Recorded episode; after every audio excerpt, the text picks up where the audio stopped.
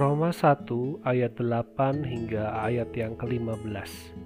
Pertama-tama aku mengucap syukur kepada Allahku oleh Yesus Kristus atas kamu sekalian, sebab telah tersiar kabar tentang imanmu di seluruh dunia, karena Allah yang kulayani dengan segenap hatiku dalam pemberitaan Injil anaknya adalah saksiku, bahwa dalam doaku aku selalu mengingat kamu. Aku berdoa semoga dengan kehendak Allah, aku akhirnya beroleh kesempatan untuk mengunjungi kamu sebab aku ingin melihat kamu untuk memberikan karunia rohani kepadamu guna menguatkan kamu, yaitu supaya aku di antara kamu dan turut terhibur oleh iman kita bersama, baik oleh imanmu maupun oleh imanku.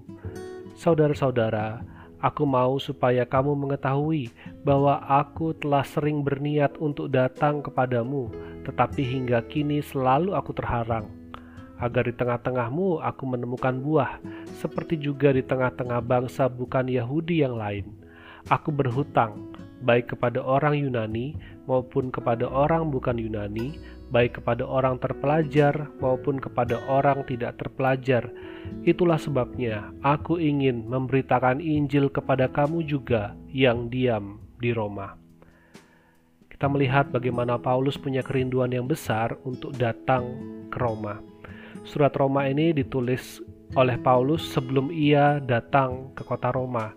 Artinya Paulus belum pernah mengunjungi jemaat di Roma. Tetapi di situlah Paulus melihat atau mendengar kabar tentang orang-orang Kristen di Roma. Itulah yang membuat Paulus sungguh mengucap syukur kepada Allah karena ada orang-orang percaya, ada orang-orang Kristen di kota Roma Bahkan, ia lebih bersyukur lagi bahwa kabar tentang orang Kristen di Roma telah tersiar di mana-mana. Jemaat di kota Roma ini adalah jemaat yang cukup unik karena jemaat di kota Roma itu bukan didirikan oleh Paulus, tidak pernah dilayani Paulus, juga bukan jemaat yang didirikan oleh rasul-rasul yang lain. Jadi jemaat di kota Roma ini terbentuk oleh kasih karunia Tuhan dari orang-orang yang mendengar berita Injil, kemudian mereka percaya membentuk persekutuan di kota Roma di mana mereka bekerja dan menjadi satu persekutuan yang semakin besar dan akhirnya dikenal luas oleh masyarakat kota Roma dan seluruh penjuru negeri sehingga Paulus pun mendengar kabar, mendengar iman orang-orang Kristen di kota Roma. Tujuan Paulus ingin ke kota Roma adalah ia ingin melihat bagaimana iman orang-orang percaya di kota Roma. Ia ingin menguatkan agar jemaat di kota Roma lebih semangat lagi. Tetapi bukan hanya itu, Paulus juga ingin dikuatkan oleh orang-orang di Roma. Inilah kesatuan di dalam Kristus. Inilah persatuan di dalam Tuhan. Ada sukacita ketika melihat gereja bertumbuh. Ada penghiburan ketika melihat iman dari saudara-saudara seiman tetap dapat bertahan di tengah tekanan-tekanan yang mereka hadapi. Inilah pola pikir yang benar, inilah pola pikir yang diperbaharui di dalam Kristus, bahwa satu sama lain dapat saling menguatkan, satu sama lain dapat saling menghibur, satu sama lain dapat saling membangun di dalam segala situasi tidak harus menunggu yang mana di atas mana yang di bawah, tetapi di dalam segala situasi. Itulah kesempatan yang Tuhan berikan untuk bisa saling menguatkan dan saling membangun gereja Tuhan. Paulus seorang yang luar biasa di dalam pelayanan, di dalam pekerjaannya sehari-hari untuk memenuhi kebutuhan hidupnya dan memenuhi kebutuhan pelayanan, ternyata ia punya hutang juga tetapi bukan hutang berupa materi. Paulus memiliki hutang untuk memberitakan Injil. Dengan jelas Paulus menuliskan bahwa aku mempunyai hutang baik kepada orang Yunani maupun kepada orang-orang bukan Yunani, baik kepada orang yang terpelajar maupun orang-orang yang tidak terpelajar. Artinya, Paulus punya hutang kepada semua orang untuk memberitakan Injil. Paulus menyadari bahwa semua orang membutuhkan Injil, semua orang membutuhkan kabar baik.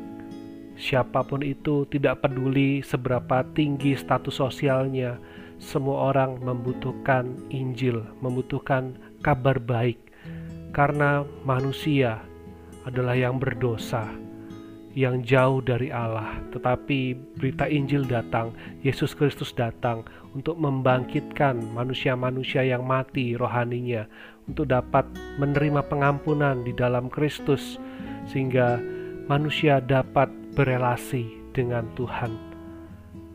Dan Paulus juga punya hutang kepada jemaat di Roma.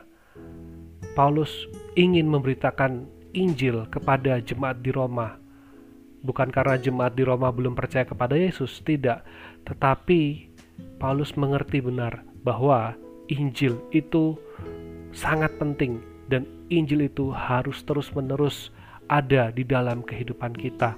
Karena berita Injil bukan sekedar ajakan untuk percaya pada Yesus, beriman pada Yesus. Lebih dari itu, berita Injil adalah panggilan untuk hidup di dalam iman, untuk menghidupi keselamatan. Kita yang ada di dalam Tuhan, kita yang telah menerima keselamatan, kita tentu memiliki kehidupan yang berbeda dengan orang-orang yang belum menerima Kristus. Kita sudah diterima oleh Bapa, kita sudah mendapatkan kasih, kita dikuduskan, kita dimampukan untuk boleh menjalani hidup di dalam kebenaran, bukan untuk mendapatkan surga, tetapi karena kita sudah menerima itu dari Tuhan. Oleh sebab itu, marilah kita juga terus mengingat akan anugerah Tuhan, terus mengingat akan apa yang sudah Tuhan berikan, dan biarlah kita boleh menikmati hidup kita di dalam Tuhan. Kita boleh menikmati hari-hari kita, karena itu semua Tuhan percayakan pada kita, dan biarlah semuanya kita juga boleh pertanggungjawabkan di hadapan Tuhan yang sudah memberikan itu kepada kita. Kiranya firman Tuhan boleh menolong kita menjalani kehidupan kita di dalam kebenaran dan terang Injilnya. Tuhan Yesus memberkati.